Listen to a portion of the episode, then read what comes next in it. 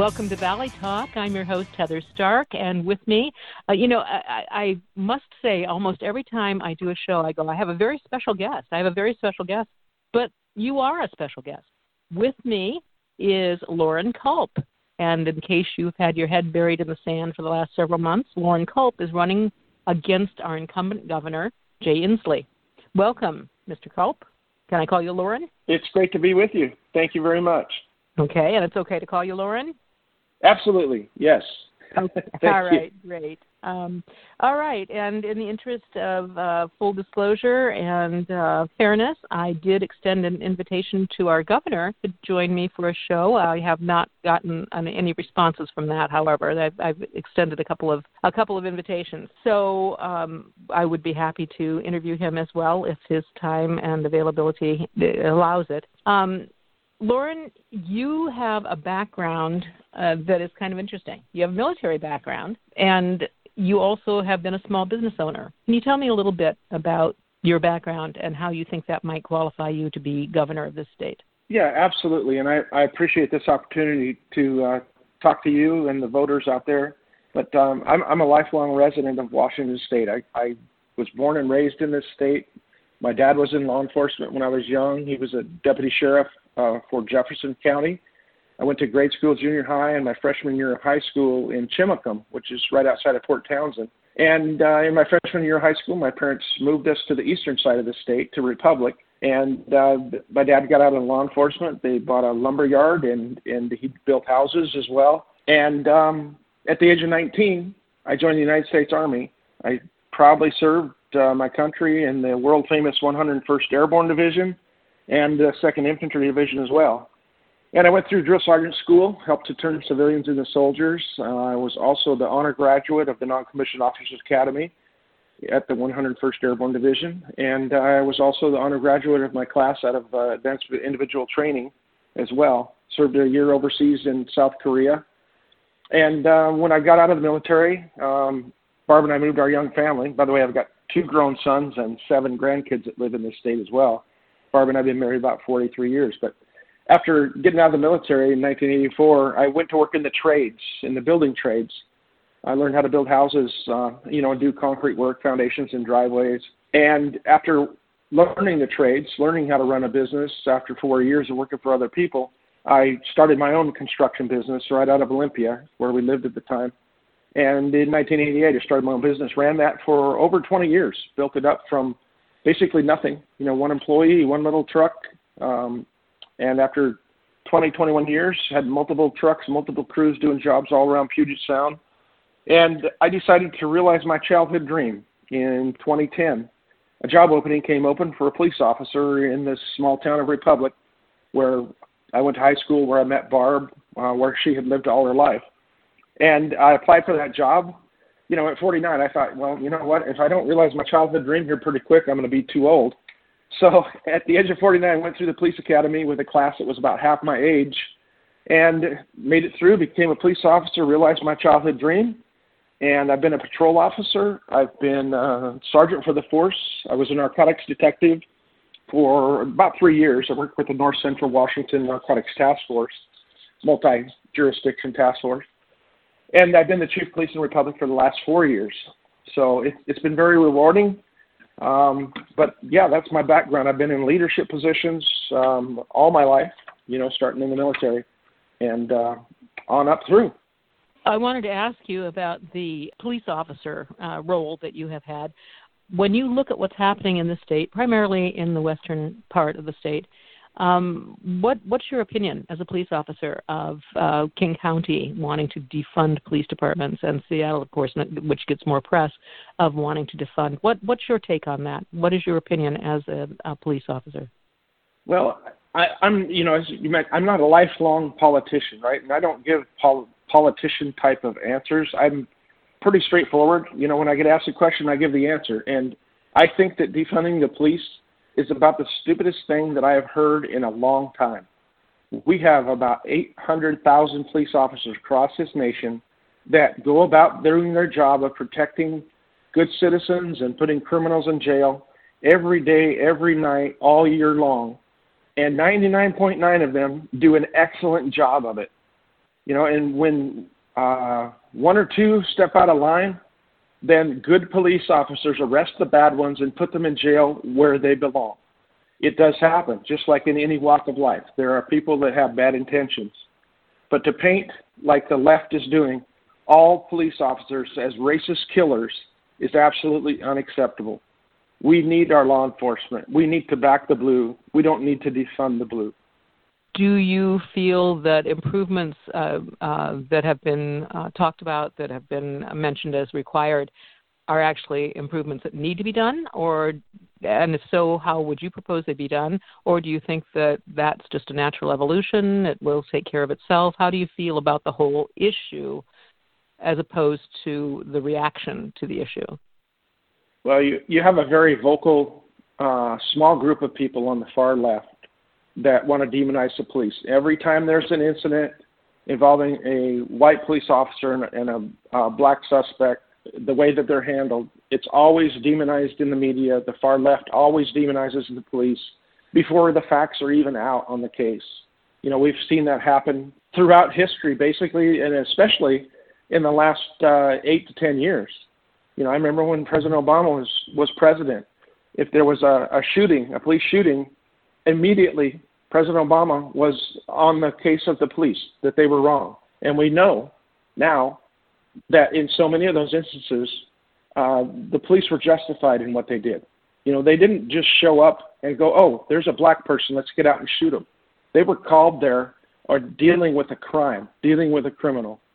And the sheriff uh, from Milwaukee, David Clarke, uh, a black sheriff, served his community for decades, and I might add, a Democrat.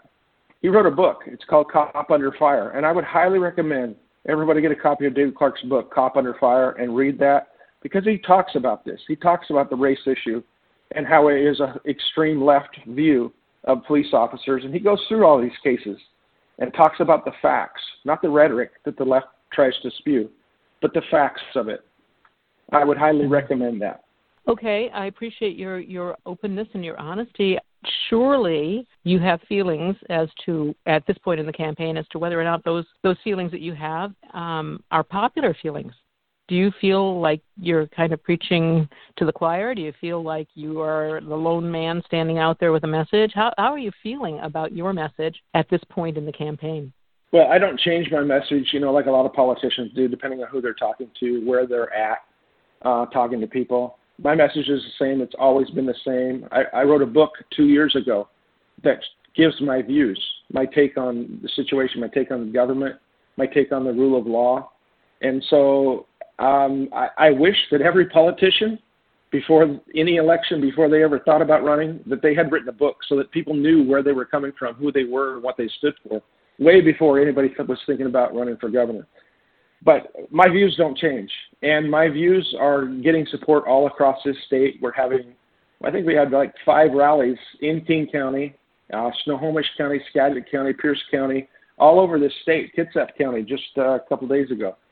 And we're having as many as 2,500 people come to my rallies to hear me speak.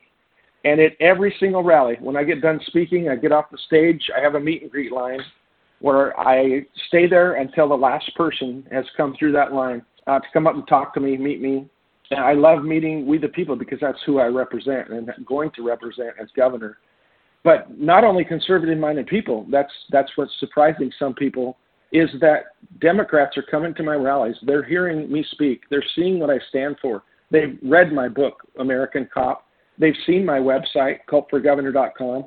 They see the solutions that I have, and, and they are voting for a Republican for the first time in their life. I am hearing that over and over and over.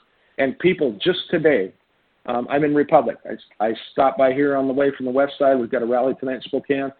I went into Republic, where I live, got a haircut, picked up the mail, and people are coming up to me on the street that aren't even from Republic. They are just coming to Republic to see where I'm from, see the town.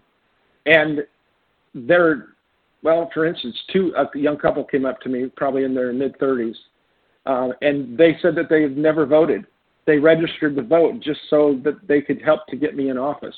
And these are not your mm-hmm. typical conservative type of people. You know, they had big hoops in their ears. They had uh, nose rings, both the husband and wife, and colored hair with tattoos. You know, typically I wouldn't have thought that I would attract uh, that demographic, but apparently the message of individual freedom and liberty and getting back to the constitutional principles that made this country and this state great is resonating across the uh, the aisle to Democrats and independents as well as conservatives, and it's it's yeah. heartwarming. I mean, to see that that message is reaching people because they're they're seeing what's going on. You know, with the Democrat governor, we've had Democrat governors in this state for 35 years, and they're seeing what happens when the governor is just making arbitrary rules and decisions that affect seven and a half million people. Not even calling a special session. You know, that's the very least he could do. Call a special session. Get the representatives of we the people in there to have a say on what's going on. But he's refusing to do that. For six months, we've mm-hmm. been locked down, and this was all. Remember to begin with, to flatten the curve, yeah. right? Well, the, the, mm-hmm. there was never a curve. Our hospitals were never overrun, but here we are, six months later, and we're still dealing with one person in the governor's office telling us what we're going to do from week to week, and nobody knows what the next thing is. Nobody knows because he's not following the rule book for our government, which is the Constitution. You know, the, the mm-hmm. founders of Washington were brilliant people. They wrote the rule book for our state, right? The Constitution. And the very first thing that they put in our Washington state Constitution was Article 1, Section 1. And it says that the power is inherent in the people and government is there to protect citizens' rights. And then if you go to Article 1, Section 7, it says that no citizen shall be disturbed in their private affairs. And not only the conservatives, but people on the Democrat side and independents are seeing what's going on. And they realize that if we had the rule of law, we would have, you know, when I'm governor, I'm going to put out the information with medical professionals, tell the citizens what's going on, especially like with this virus, make sure the supply chain is open as possible for equipment that's needed, and put the information out to the citizens, tell them what we should do, what might happen if we don't follow the medical advice, but then leave it up to individual citizens to decide what's best for themselves, their family, and their business, because that's how you are governor over free people in a free mm-hmm. state, right? We're all Americans. There are far too many flag draped coffins in our history for mm-hmm. us to stand up and allow one person to dictate from the governor's office what we're going to do. Okay, let's talk a little bit about the COVID response from the government. Um, there's been a lot of criticism and I've interviewed several elected officials since the COVID thing started, all of whom seem to expect that there would be a special session called. Now it becomes clear that there is not going to be a special session called. And the speculation from uh, let's use your you know let's let's stick with the right and the left. The response from the right is that the governor is overstepping his uh, executive uh, boundaries, and the response from the left is to just kind of zip the lips and go with it. Why do you think that is? Why do you think that there aren't more response to not having a special session?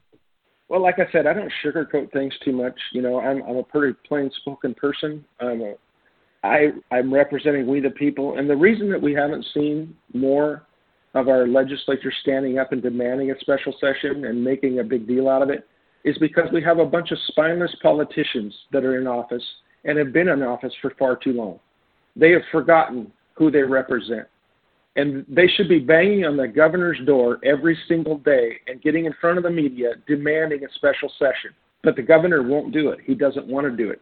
We, the people, are paying global consulting company to tell him what to do and what to say on this virus. We are paying them $164,000 a week because the governor declared it a state of emergency. He did it on a no bid contract and hired this global consulting company to tell him what to do. Uh, and I did not misspeak. It is $164,000 per week. He wants control. He doesn't want to give up control.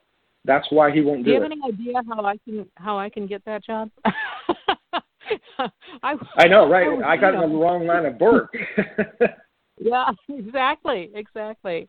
Um, okay, let's talk then about COVID. Now, in your campaign literature, you say that you think the role of government is just to provide education, to educate, and to support, um, but not to dictate. Do you, do you really think that that's a universal response that you could stick with if you were governor, or are there parameters? Uh, how how specifically do you mean? Do you mean um, just send out the information and let the chips fall where they may, or do you think there is no role for the governor other than education? Well, first of all, we have to understand the role of our government, right? Our, our government was put in place by we the people, not to be our dictator, not to be your mom and dad, not to be our, our health care professional. Um, and Article 1, Section 7 says that no citizen shall be disturbed in their private affairs. It doesn't say in parentheses unless there's a virus or unless there's a world war. You know, if, if you look back in history, a Democrat president, FDR, in World War II, took 120,000 Japanese Americans, Americans, and put them in internment camps, pulled them out of their businesses, pulled them out of their homes, and put them in internment camps. And what was the reason for that? It was for our safety because there was a war. It doesn't say that our rights disappear because there's some kind of a crisis, whether that's a virus or whether that's a war. Our rights come from our Creator. It says that right in the Declaration of Independence that government is put in place to protect citizens' rights. It says that in the Declaration of Independence as well as Article 1, Section 1 of the Washington State Constitution. And so I don't believe that the government um, has the authority, or one person should never have that authority for sure, to tell citizens what they're going to wear, whether they're going to go to work or not. You know, this is a governor who shut down churches protected by the First Amendment. He shut down gun stores protected by the Second Amendment. And what do you think the media would do if he restricted uh, the First Amendment rights of the media? Right? All of our rights come from our Creator and guaranteed by the government, or guaranteed protected by the government and the Constitution. So, an infringement on any of them is an infringement on all of them because if we have a governor who can tell you what you're going to wear what can't he tell us to do? I don't want a governor like that. I don't want a government like that. Because if you have a government that can tell you what to wear or what to do or whether you're going to go to an internment camp, then that's a government that can do it to anybody and tell you anything. On that note, we're going to have to take a little break. Um, you know how that works. We need to get our messages out. And we will come back and continue our discussion with gubernatorial candidate Loren Culp. I'm Heather Stark, and you're listening to Valley Talk. Local news, local info. Valley 104.9 FM. Hi, everybody. This is Jay Fisk, host of Keeping Track of Giving Back in the Valley. We're the show that's on every week, and we talk about nonprofits that help all of us who live, work, and play here in the fabulous Snoqualmie Valley. You can catch us at 5:30 p.m. on Sunday, and then we do an encore presentation on Monday at 6:30 p.m. That's 5:30 Sunday evening and 6:30 on Monday for Keeping Track of Giving Back in the Valley, right here on Valley 104.9 FM. This is Dr. Tom Shives. And I'm Tracy McCray. Get the latest health and medical news each week on Mayo Clinic Radio, airing Sunday at noon on Valley 104.9 KAPY FM, and catch the Mayo Clinic Health Minute at 8:20 a.m. and 5:20 p.m. each weekday. Welcome back to Valley Talk. I'm Heather Stark, and with me is gubernatorial candidate Loren Culp. Um, I, I guess it's fair to say that you are a controversial candidate uh, especially out here in, in Western Washington. It sounds to me from our conversation and from what I read that you're a much more welcome candidate over on the eastern side of the mountains. Um, but um, you have some interesting takes on things. Uh, I've heard some people say they're scared by you um, that you're just too uh, radical or conservative for them. And I've heard some people say that you are a breath of fresh air. So uh, I guess we'll all find out in November which which attitude prevails. But let's get some more details on your thinking, Loren. Let's talk about Boeing. Now, the other day, uh, Boeing came through and announced that 900 jobs up in Everett would be cut, and those jobs would be moved uh, to South Carolina. There's still what 28 or 29,000 Boeing workers in this state, and yet there's a big brouhaha over it. What's your take on that? And not just from the government stance on that or Jay Inslee's stance on that, but just from the stance of unions. Right. I, I believe that our government should be in place to help people succeed, whether that's businesses or families or schools. Um, but so often we see the adversarial uh, point of view of government. You know, I ran my own business for over 20 years out of the Olympia area. And I know that this is not a business friendly state. It's not a family friendly state, right? Just look at the sex ed bill that got passed. But the government should be there to help businesses succeed because that helps people to get jobs and keep jobs.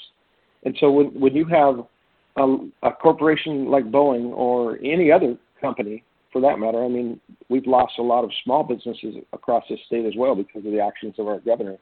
Uh, when you lose that many employees, that many jobs, that has a ripple effect. That's not just 900 or 1,000 people losing their jobs. That's families that have lost their income. That's kids that are going to be probably moving to another state to keep their job with that company that aren't going to be going to school. That's people who are not going to be buying cars from car dealerships or auto repair places that aren't going to have that repair work. That's coffee shops that aren't going to have those customers. It has a ripple effect. There are several subcontractors as well in around in the community that that support Boeing and do a job for them that will most likely be leaving the state to go and be close to where the work is at as well. So it's going to have a huge mm-hmm. ripple effect. And then we have a governor who turns right around and doubles down and starts threatening Boeing because they're doing what they need to do to survive. Just like so many small businesses around the state, doing what they need to survive and trying to work, trying to stay open, trying to keep employees working, and trying to save, you know, their lifelong investment. But so many of them are losing that. And the governor to turn around and threaten Boeing like he is, that's absolutely unacceptable. He should be going to Boeing and saying, what, what can we do to keep these jobs? What do we need to do? How do we need to make this better? What are we doing wrong? But no, he's threatening, threatening them. It's absolutely unacceptable. He has forgotten the servant role of our government. He thinks he's a dictator on this virus, shutting everybody down, telling everybody they're going to wear a mask until there's a vaccine. You know, who knows when there's going to be a vaccine? I don't know. He doesn't know. Who knows if it's going to be effective? So he's lost touch with real Washington citizens, with business. He's never run his own business. He doesn't know what it's like to run a business. He went to college, became an attorney, chased around some ambulances, and he's been a career politician ever since. He just doesn't have a clue what's going on in the real world the struggles that business owners are going through. So to threaten him like he is, that's absolutely unacceptable. It just shows that he's disconnected from real Washington citizens, doesn't have a clue. Mm-hmm. I think you make a good point there with a lot of our politicians who've been in office for decades.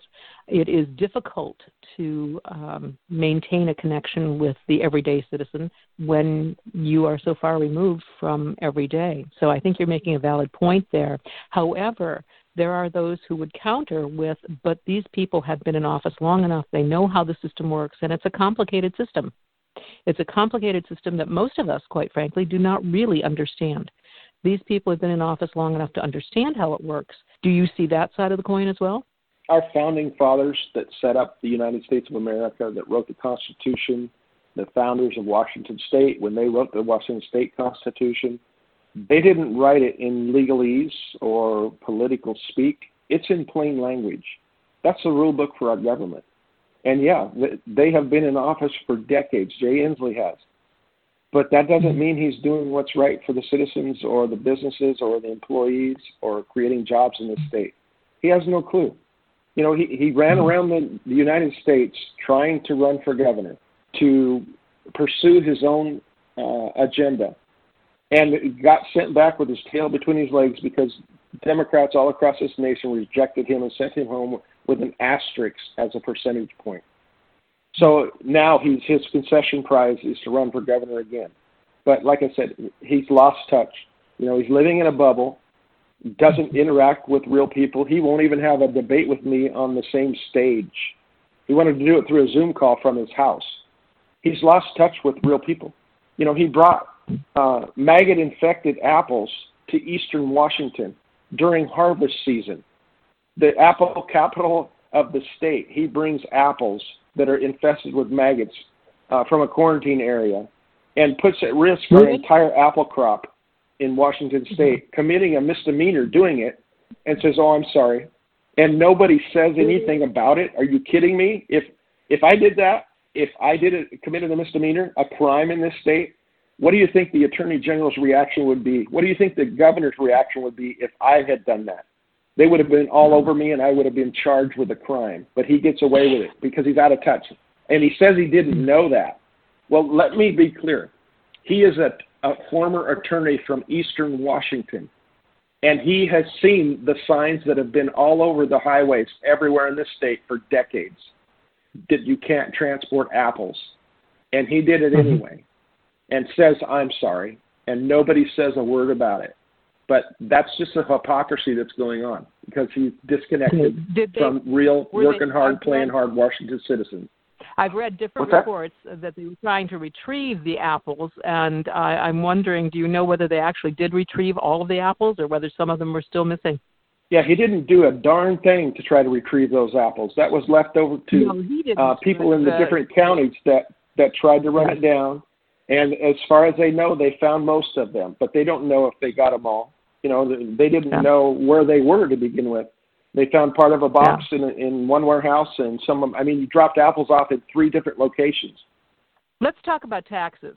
Nobody likes taxes. Um, you know, my father used to say there's no nothing guaranteed in this world except death and taxes, and I find that I most people do equate the two, um, and yet we have a, a huge push and have for years to get an income tax. And you have some strong feelings about that. Can you briefly tell me why you are opposed to the income tax? Well, when you tax citizens, you're taking money away from their families, right? You're taking money away from businesses. And our government should run as lean as possible, right, to, to supply the essential services, you know, our roads, taking care of the elderly, taking care of uh, disabled, and funding our schools you know, the basic things that are outlined in the Constitution that our state government is responsible to do. Other than that, they should leave free citizens to go about their business as long as they're not infringing on someone else's rights. Because the Constitution is the rule book for the government. It tells it what it can and can't do. You know, it doesn't limit us as citizens, it limits the government. And when we look back, right before Jay Inslee took office, if you look back you will see that the state budget was about $30 billion. And Jay Inslee promised on his first run for office that he would not raise taxes. He promised the citizens that. And then he got voted into office. And in the last eight years, he has raised taxes 33 times. That's 33 times that he lied to the citizens of Washington State. And our budget has almost doubled from 30 billion to 60 billion dollars under his watch. And that's because he believes that government is the answer for everything. All we need to do is tax the citizens, tax the businesses more, get more money, and put another program into place or have another study. You know, politicians love to study things, and that's one of the first things that I'm going to be looking at when I'm governor to cut spending is anything in line items that say study is going to be up for a cut because they waste millions and millions of dollars on studies because they don't put in the hard work to look at things from a common sense perspective, from a real world perspective. And that's what I will start doing as governor is cutting the amount of money that is sucked out of our pockets to fund these stupid programs that the governor thinks it's going to fix everything. Let's talk a little bit about theory. Um, it's all well and good for those of us who have not served in office to say this is how it needs to be done, this is how it needs to be done. But have you had experience in your life, in any of your many jobs, where things looked perfectly clear until you actually got into it, and then it was a little muddier and the decisions were a little harder. Is that something that you've experienced? Is that a possibility for some of these things that the, the and and trust? Believe me, I'm I'm playing devil's advocate here. Do you think that some of these decisions that it's so easy for those of us not in office to criticize? Do you think that there are underlying reasons and merits to them that we don't see because we don't have the total picture? Oh yeah, I mean politicians justify everything they do all the time, right? That's how they keep getting reelected. Well, we raised your taxes because we needed to do this. We we spent this money on this because we needed this outcome. They justify everything all the time, but the thing is, you don't have to reinvent the wheel, right? When when a person takes office, they raise their right hand and they swear an oath to uphold and defend the Constitution. That is the rule book for our government. The Washington State Constitution has a lot more details in it than the federal Constitution because of the 10th Amendment to the U.S. Constitution. Anything that's not outlined in the federal Constitution is left up to the people or the states. That's the 10th Amendment. And so the Washington mm-hmm. State Constitution has a lot more things outlined that the government will do and take care of. But we don't have to reinvent the wheel just because we have a, a, a new person elected to office. The rule book is right there in front of every one of them. And they raise their right hand and swear an oath to uphold and defend that. So the instruction book is right there. We just have to get people in office that understand that that is the role and that is the promise they make when they raise their right hand to abide by that rule book and follow it. Let's talk move from taxes uh, to state budget.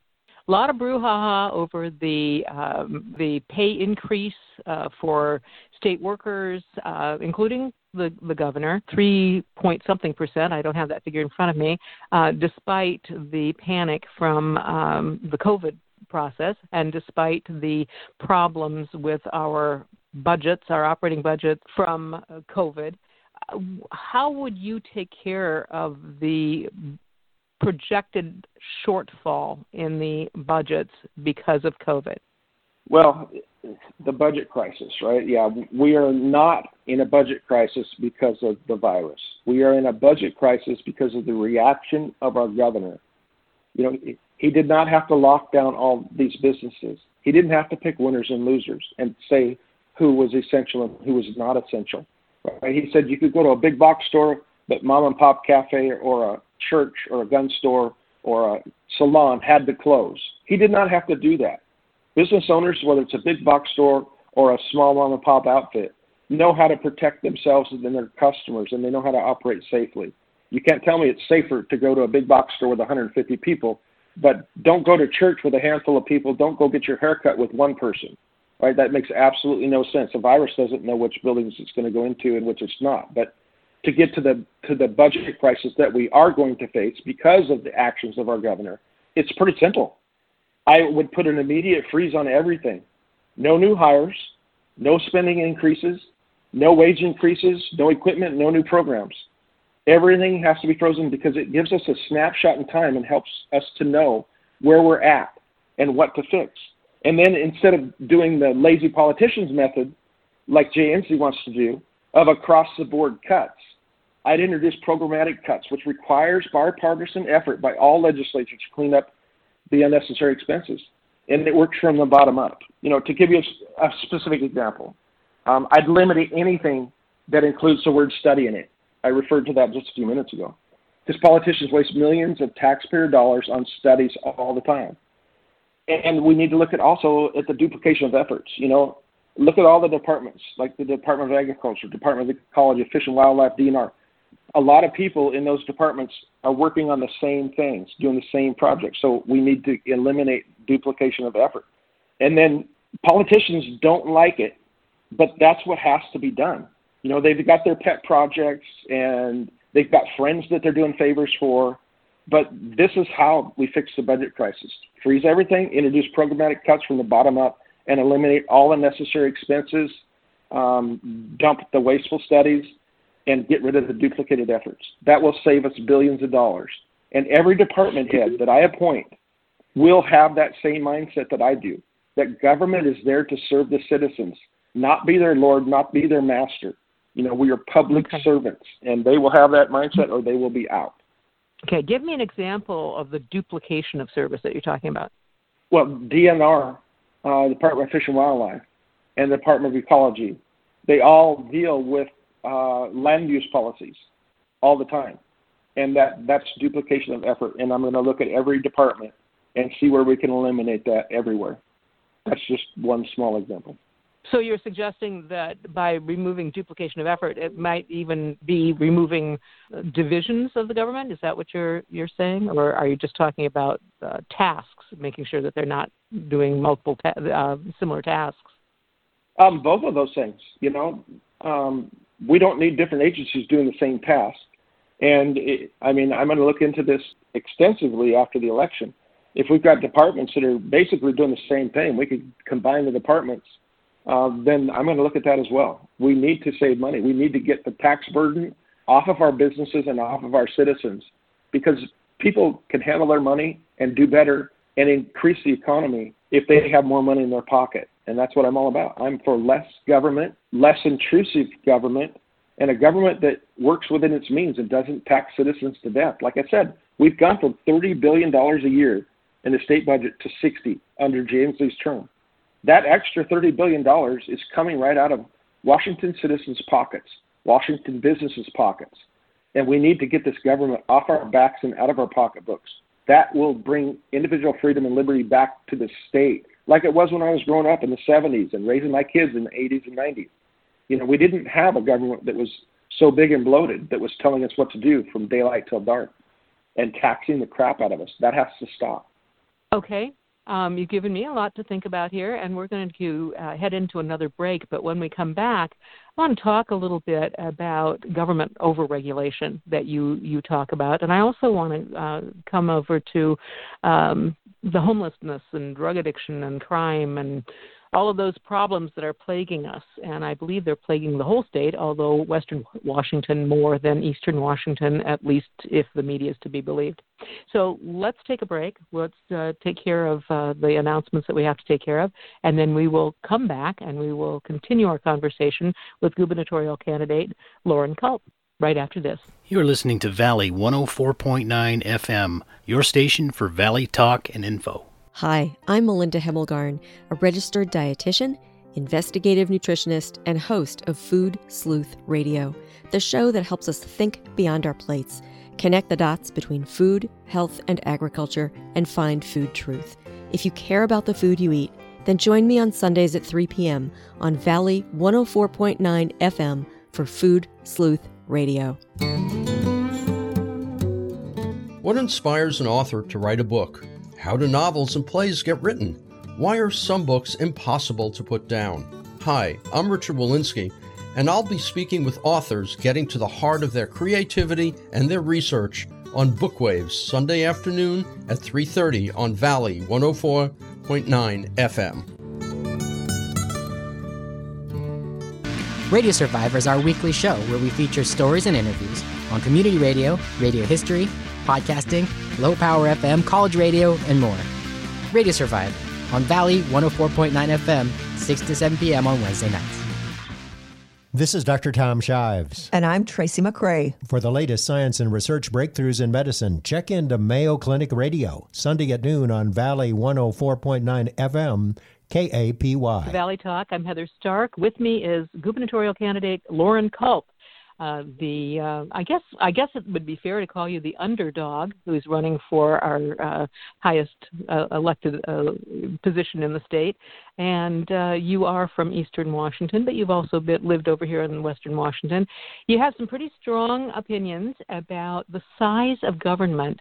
I want to ask you about government regulation, and I have to tell you, I I'm one of these people that I think in every facet of our culture today, there's overregulation. I don't care whether you're dealing with your Amazon account or dealing with a governmental entity, but overregulation just seems to be endemic.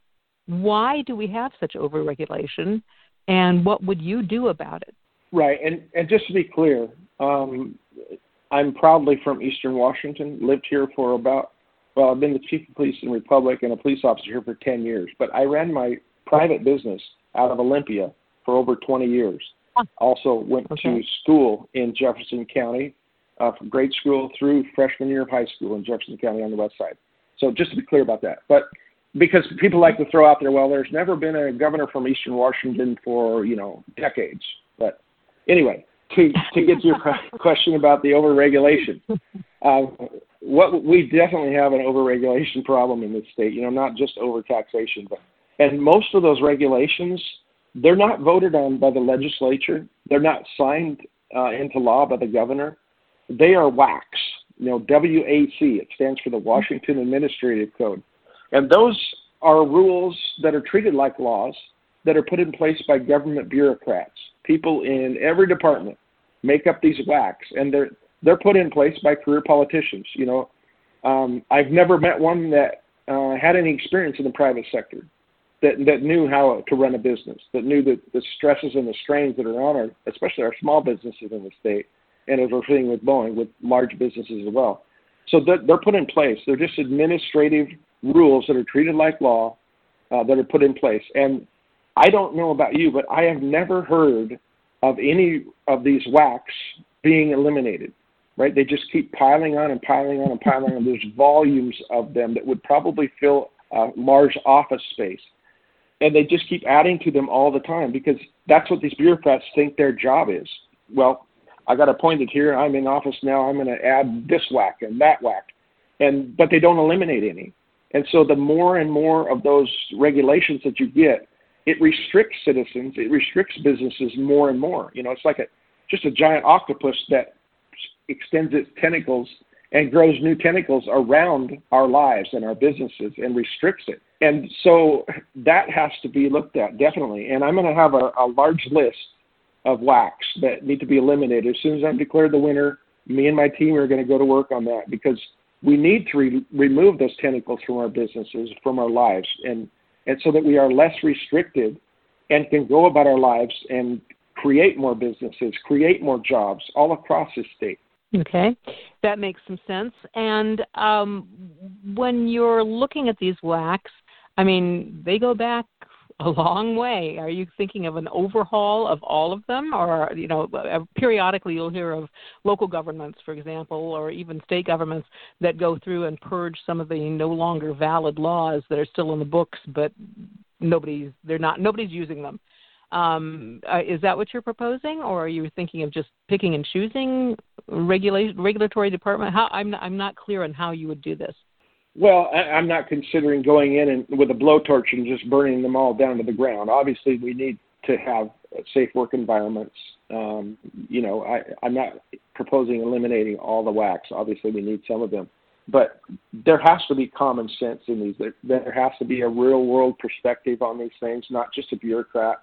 You know, somebody that went to college, got a degree, and went to work for the government, and they're in there making these things. They've, they've got to be looked at with the eye of common sense, right? and I've been in mm-hmm. leadership positions my entire life, starting in the military, running my own business for over 20 years, and then 10 years in law enforcement.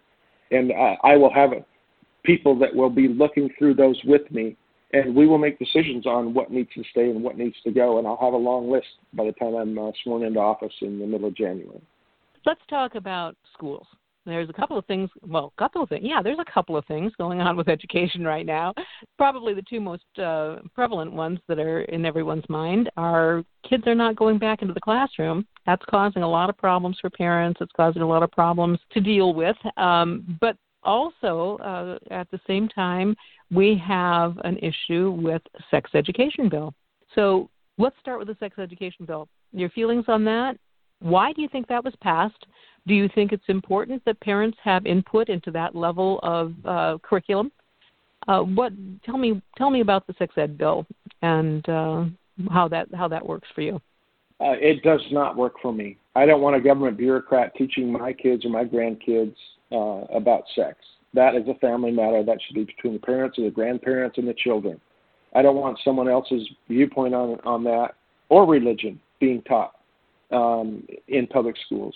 And I want to go further. I want parents to be in charge of their children, of where they are taught, whether that is private school, homeschool, or public school. I want parents to be able to choose where their children are going to be educated. Doesn't matter the zip code or their school district. And I want the funding to follow the child. And that's going to do many things. Just like in private business, when, when you own a business and another business opens up down the street that does the same thing that you do, you have to raise the level of your business, right? You have to have better customer service. You have to have a better product, or you're going to be pushed out of business by your competitor.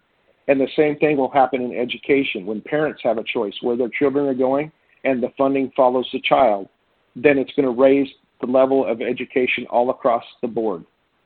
And I want to also add the trades back into high school. There are the trades all across the state are screaming for employees and I want to give our young adults in high school some education in the trades, whether they decide to go to college after high school or whether they walk right out of high school into a high paying job in the trades. At least they're going to have some back, uh, background in those trades so that they can make that decision. They have more choices. And there are very good paying jobs right out of high school into the trades. You know, not everybody wants to go to college. Not everybody needs to go to college. Not everybody wants that you know, debt hanging over them for half their life. You know, we I'm not mm-hmm. anti-college, right? I'm I'm more of ha- giving people a choice, giving them an option. And so uh, mm-hmm. we do need doctors. We need a couple lawyers. We need nurses. You know, we need scientists. but giving young people a choice and having the trades in high school gives them a leg up for their future. Well, I think you're you're right about the trades. You know, the variety of of employment is very important, and obviously, for the last I don't know couple of decades, everybody's pushing their kids to college, college, college, college, college, and as a mom, you know, I look at that and go, hmm, maybe not every kid wants to sit at a desk for the rest of their lives. Um, so it, I think that's an interesting point that you make. We certainly need to have that variety of positions and variety of skill levels um, and education levels that are still options for our children. I think if I can editorialize a little bit, one of the things that yeah, and I, and I would um, like to add, you know, when I when I mm-hmm. said we need a couple lawyers, um, to any lawyers that are out there listening, that was a joke. Please do not sue me. I always think of that joke about the you know the town is too small for a lawyer to make a good living, but two lawyers yeah. can really make a killing. exactly. And my lawyer friends have laughed at that. Okay. Um, so yep. okay, so we we talked about education. Do you see a difference? I want to get back to that question I started asking you because uh, you know it's kind of a brouhaha right now that this um, you know the, that the sex ed bill uh, question is going on our ballot. That's the first time that's ever happened.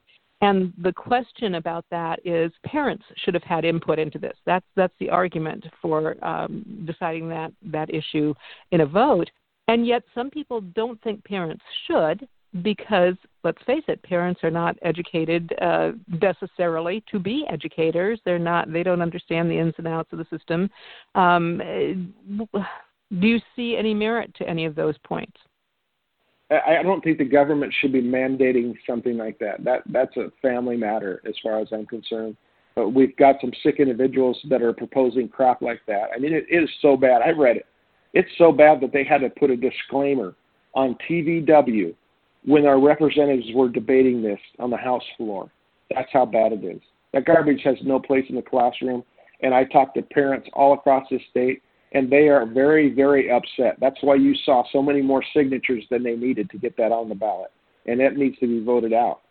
And I want parents to know all across the state, especially single moms, single dads that are taking care of their kids by themselves, that as soon as I take office, if there are any restrictions left on by the current governor. They will be lifted by an executive order as soon as I swear in and take the oath of office. Okay. Let's talk about uh, probably a huge, huge issue everywhere in this country lately, uh, especially uh, in Western Washington homelessness and drug addiction and what's happening with crime and in light of uh, what's happening with police forces. What do you think is the cause of homelessness? What do you think is the solution to homelessness? And do you think that we've been doing it correctly? Well, there, there's multiple causes to homelessness, obviously, you know, and, and I'm not pigeonholing anyone. But I worked as a narcotics detective with the North Central Washington Narcotics Task Force for three years. I've dealt with people on the streets, both in mental health problems and addiction. And the biggest cause of homelessness is mental health and addiction. You know, we don't have a housing crisis. That's a small portion of it, and we can handle that easily. But the biggest part is the addiction and the mental health crisis that we're facing across this state. And it's being exacerbated by spineless politicians. Like you can go to King County in Seattle right now, and you can have seven or eight grams of heroin on you, and the police will not arrest you because the prosecutors will not prosecute. The left says that it's not compassionate to put an addict in jail.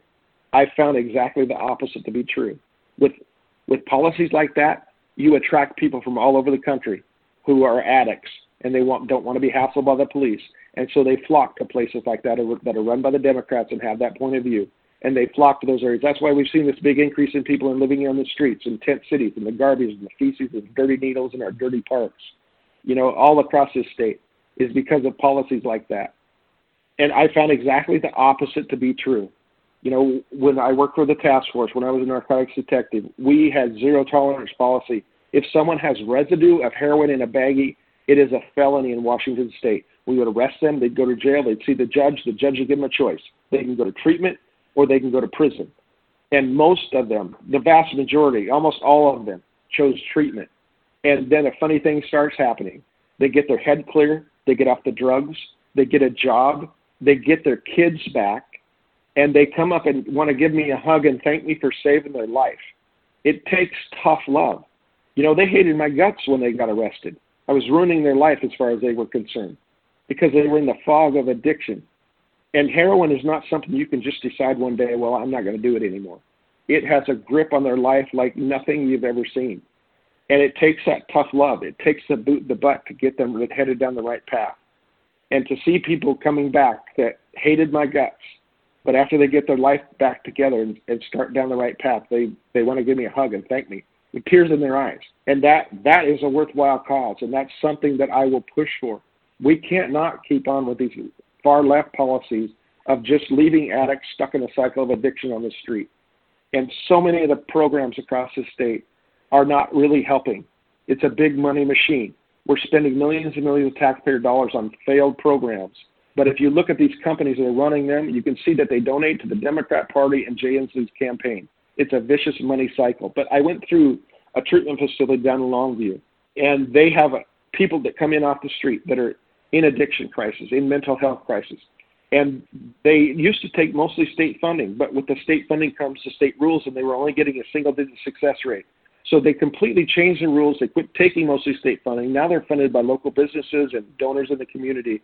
And they've gone from a single digit success rate to 76% success. And they count success as someone coming in with a, a addiction problem or a mental health problem and then ending up in their own place with a job and their family unit together making their own way. That's what they count as success. So under the state rules and the state mandates with the state funding, they were getting single digit success rates, but when they changed it, they popped that up to 76%. And that's the type of program I want to see all across this state so that we can responsibly use the taxpayer money instead of wasting it. A final question should you be elected and, and win the the uh, election in November, how do you think that's going to change your family? Well, I have two grown sons and seven grandkids. I've been married for 43 years. My oldest son is 40. My youngest son is 38 and seven grandkids between them. And they live in the Olympia area. My youngest son runs the business that I started in 1988 and then sold to him when I realized my childhood dream became a police officer in 2010. Um, so it's Barb and I um, that live here in Republic right now. It's going to change where we live. Obviously, we're going to be moving to the Olympia area. Uh, and Barb's very happy about doing that because she'll get to see the grandkids every single day while I'm uh, trying to turn this big ship around. And and what does she feel about the potential of being first lady of the state? She's looking forward to it very much. You know, we we've seen we grew up here. You know, um, we were both born in the '60s went through school in the late 60s and into the 70s. Uh, we've seen the big changes in the state. And we want, with every ounce of our being, to get this state back the way it was when we were growing up in the 70s, when we were raising our kids in the 80s and 90s. You know, we went to the Seattle Center. We went to Seattle with our families. Our parents took us there, and then we took our children there. Seattle's not some place where I would take my family now, and a lot of families don't go there because of what's allowed to happen um, by spineless politicians who won't stand up to a small group of very loud radical leftists. Is there any question that you could answer in one minute or less that I did not ask you, but that you think it's important that you address for our listeners? Yeah, I I am not a career politician. You know, career politicians with law degrees are why we are in the position we were in. And I'm uh, getting asked quite often about systemic racism in Washington State. You know, there's a lot of talk about about mm-hmm. racism in our system, and I would just say that you know, uh, being a police officer for the last 10 years, running my own business for 20 years before that, and being in the military, I've been around people of different races.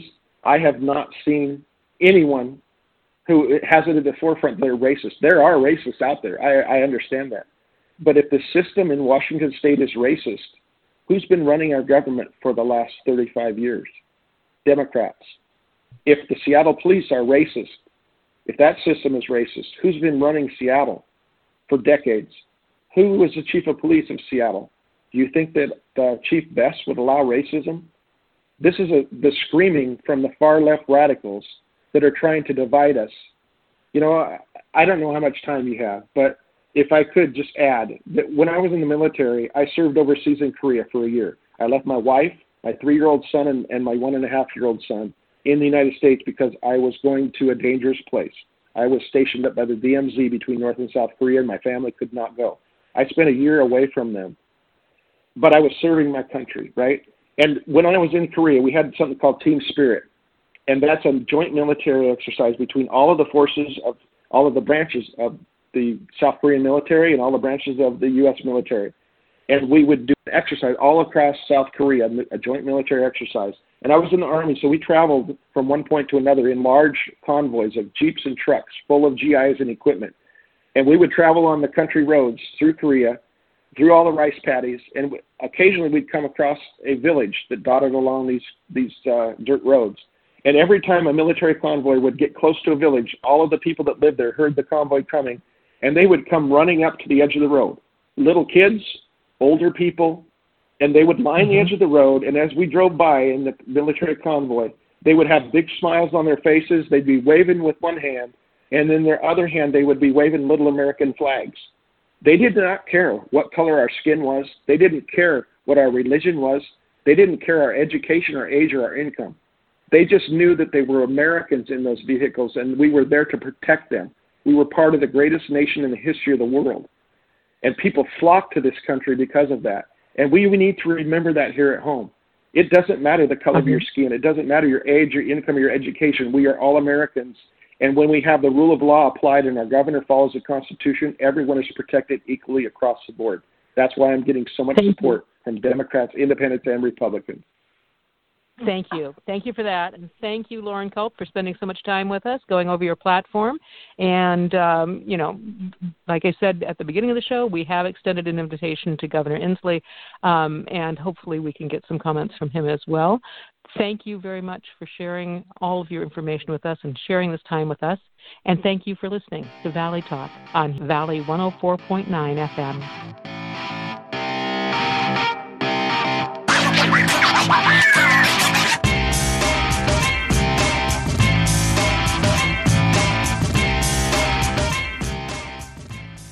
Local news, local info.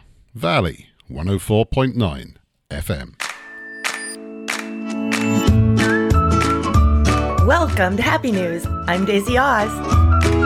In this episode, I'll be presenting the heart's intelligence. The heart has been considered the source of emotion, courage, and wisdom for centuries. For more than 28 years, the HeartMath Institute has explored the physiological mechanisms by which the heart and brain communicate and how the activity of the heart influences our perceptions, emotions, intuition, and health. They say we are at the dawn of recognizing love as the new transformational intelligence. HeartMath presents new studies showing that the human heart is much more than an efficient pump that sustains life. They say heart activity affects mental clarity, creativity, emotional stability, intuition, and personal resilience, which in turn allows for balance in relationships, health, and overall happiness. Most of us have been taught in school that the heart is constantly responding to orders sent by the brain. However, it is not commonly known that the heart actually sends more signals to the brain than the brain sends to the heart. These heart signals affect the brain, influencing emotions and higher cognitive faculties such as attention, perception, memory, and problem solving. In other words, not only does the heart respond to the brain, but the brain continuously responds to the heart. The heart is a highly complex information processing center with its own brain called the heart brain, which influences the cranial brain mainly via the nervous system, which plays a pivotal role in having positive or negative emotional experiences. During stress and negative emotions, when the heart rhythm pattern is erratic, the pattern of neural signals traveling from the heart to the brain inhibits higher cognitive functions. This limits our ability to think clearly, remember, learn, reason, and make effective decisions. In contrast, the more ordered and stable pattern of the heart's input to the brain during positive emotional states has the opposite effect. It facilitates cognitive function and reinforces positive feelings and emotional stability. Adding our heart's love to our daily activities and connections produces measurable benefits to our own and others' well being. Find out more in the research library at heartmath.org. I'd like to leave you with a happy heart quote. The happy heart runs with the river, floats on the air, lifts to the music, soars with the eagle, hopes with the prayer. Maya Angelou. I'm Daisy Oz. Thanks for listening. And I want you to be happy. Check out my archive shows and more at daisyoz.com. Happy News is produced at Daisy Oz Productions in Chewelah, Washington. My theme music was provided by John Bartmann.